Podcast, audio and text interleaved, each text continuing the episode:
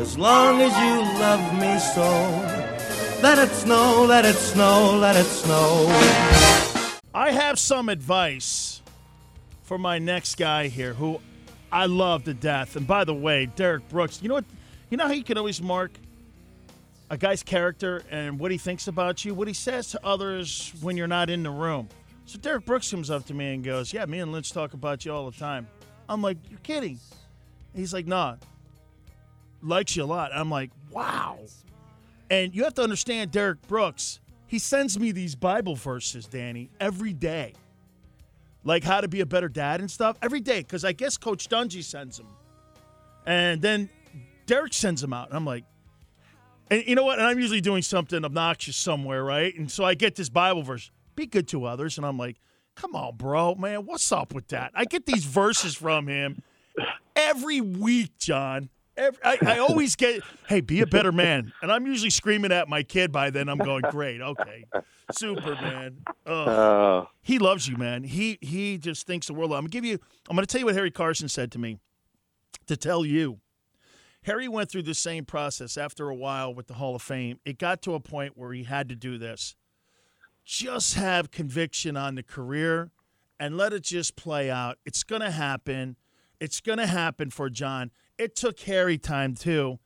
Um, I don't know if it had to put Tony Dungy in first because of what he did with you guys in Tampa Bay, but hey, John, it's I guess it's part of all a learning experience, man. Because you, dude, you you know what? You're going in, you know. It's just when.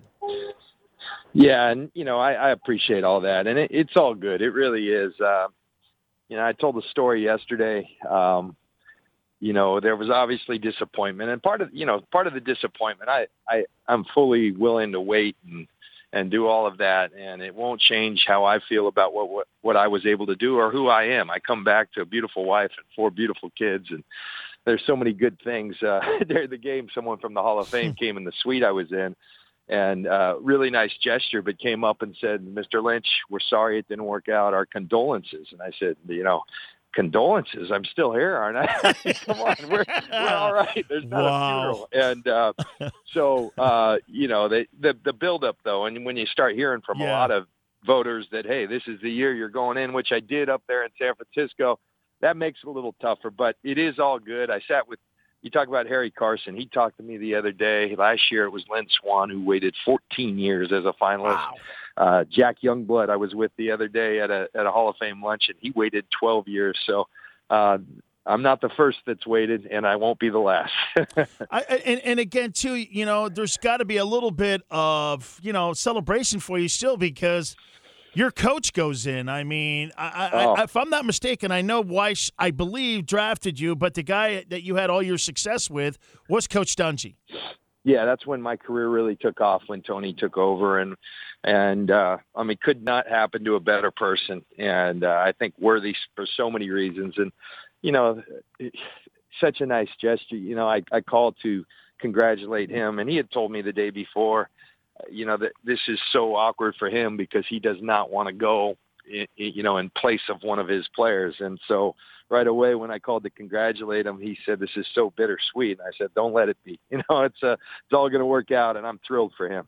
Absolutely. John Lynch, NFL on Fox, here on San Diego Sports Leader, the Mighty 1090, here on the Corky's Hotline. Let me ask you now here's some decisions now that John Elway's got to make. And by the way, before we get to those, how about John winning a championship as an executive?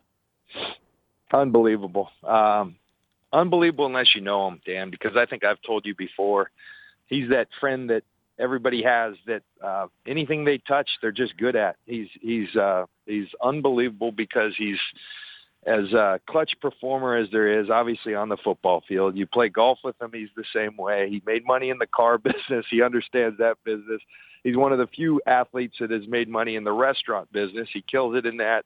He's good at everything he does because he's incredibly smart and uh, he's got a great ability to to understand really complex things such as salary cap and such, but also uh, he has ability to simplify things. As a quarterback, he knew he needed a great quarterback and he knew he needed guys to knock down that quarterback and that's how he built this team.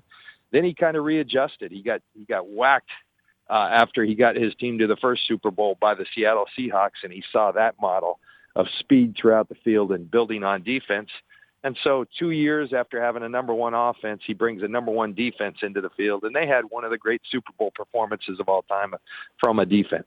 Uh, to, to, you know, that point that you played on one of the great Super Bowl run defenses, what'd you make of that when it comes to historically uh, uh, 2000 uh, Ravens, 85 Bears, you guys' group and what you did? Um, you put them in there? Well, I would say in terms of their Super Bowl performance, um, you were around us in Tampa. We had done it for five, six, seven yeah. years, and so I think to go down as one of the great defenses of all time, um, you got to do that. There's some longevity that has to come with it. But in terms of a one-game performance, really a two-game because what they did to Brady the week before, uh, and then just the talent you see on that field, it's the perfect defense for today's football. In that he's got two special pass rushers, but he's got about seven guys that can really rush the passer. And I've said this all year. They've got four corners that could start on any team in football. And so they've got guys that can rush the passer. They got guys that can cover. That's a lethal combination in this league.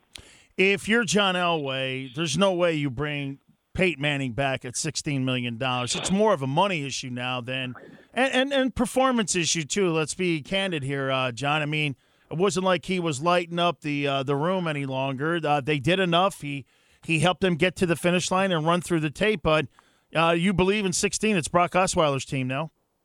Yeah, and I, I don't think John will have to make that decision. I really don't. Uh, I, you know, I, I think uh, I think Peyton wants to take his time and go through this decision. But come on, it can't it can't uh, he can't go out in any better way, uh, particularly with what went on this year to come back and lead your team to the Super Bowl.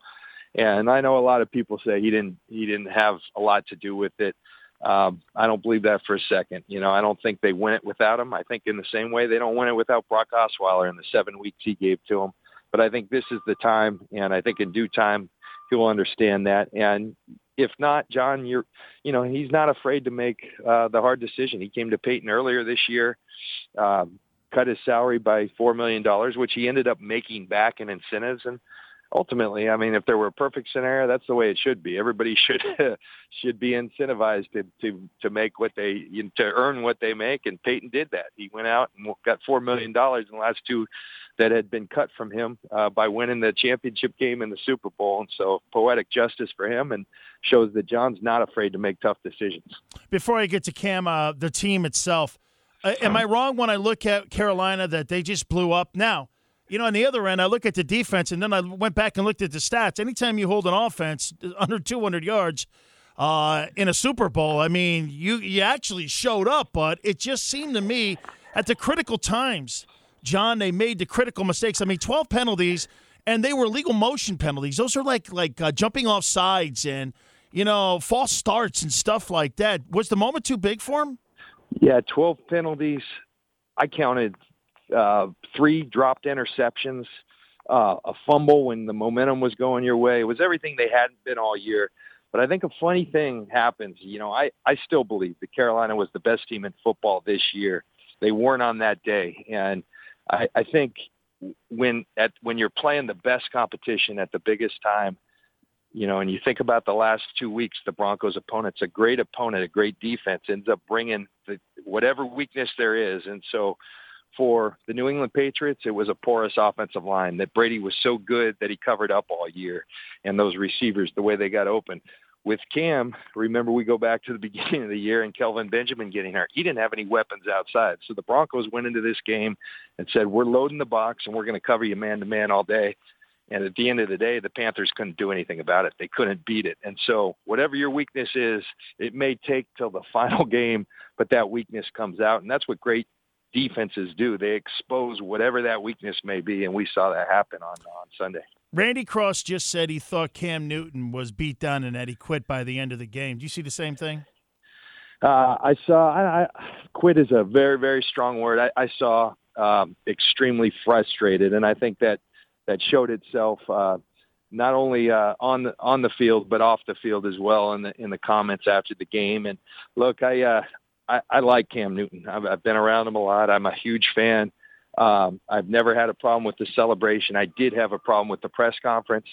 Uh, even then, I was willing to give him, you know, a, a, a you know, a, a chance to redeem himself because he's going to be back here. And, and what you want with a young player is do they learn from it? But now I see he's almost doubling down on I the know. way he, he behaved, and that pisses me off. It really does, you know, because that's where you are a role model, and there's people watching. Your teammates are watching, and the way we just talked about them unraveling in the Super Bowl, things like that lead to it. You've got to be a leader.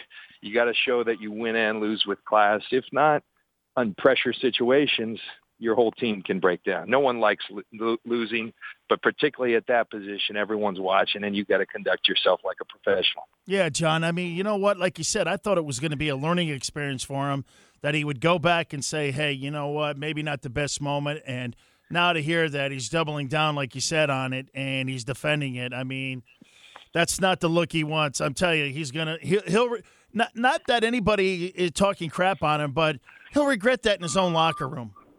Yeah, he will, and um, you know this team will be back. They're they're they're set up. I mean, we saw them with it. You mentioned earlier.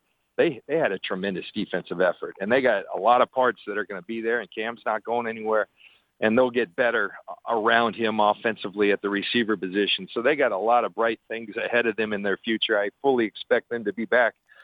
Remember, though, this is the second time in postseason where they've kind of unraveled. They Yeah. did it out at San Francisco a couple years ago with all the personal fouls, and so they're a very emotional team. And Ron Rivera has done a great job letting those personalities come to the forefront. But they've lost their poise now twice in the postseason, so that's where they have to get better.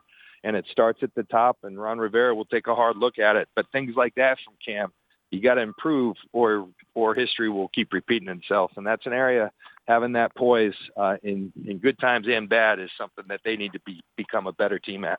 Well, let me tell you something. You're San Diego's Hall of Famer, and you're our Hall of Famer, and uh, you set the tone in that Tampa defense. And even Derrick Brooks said that to me when we were there in San Francisco last week.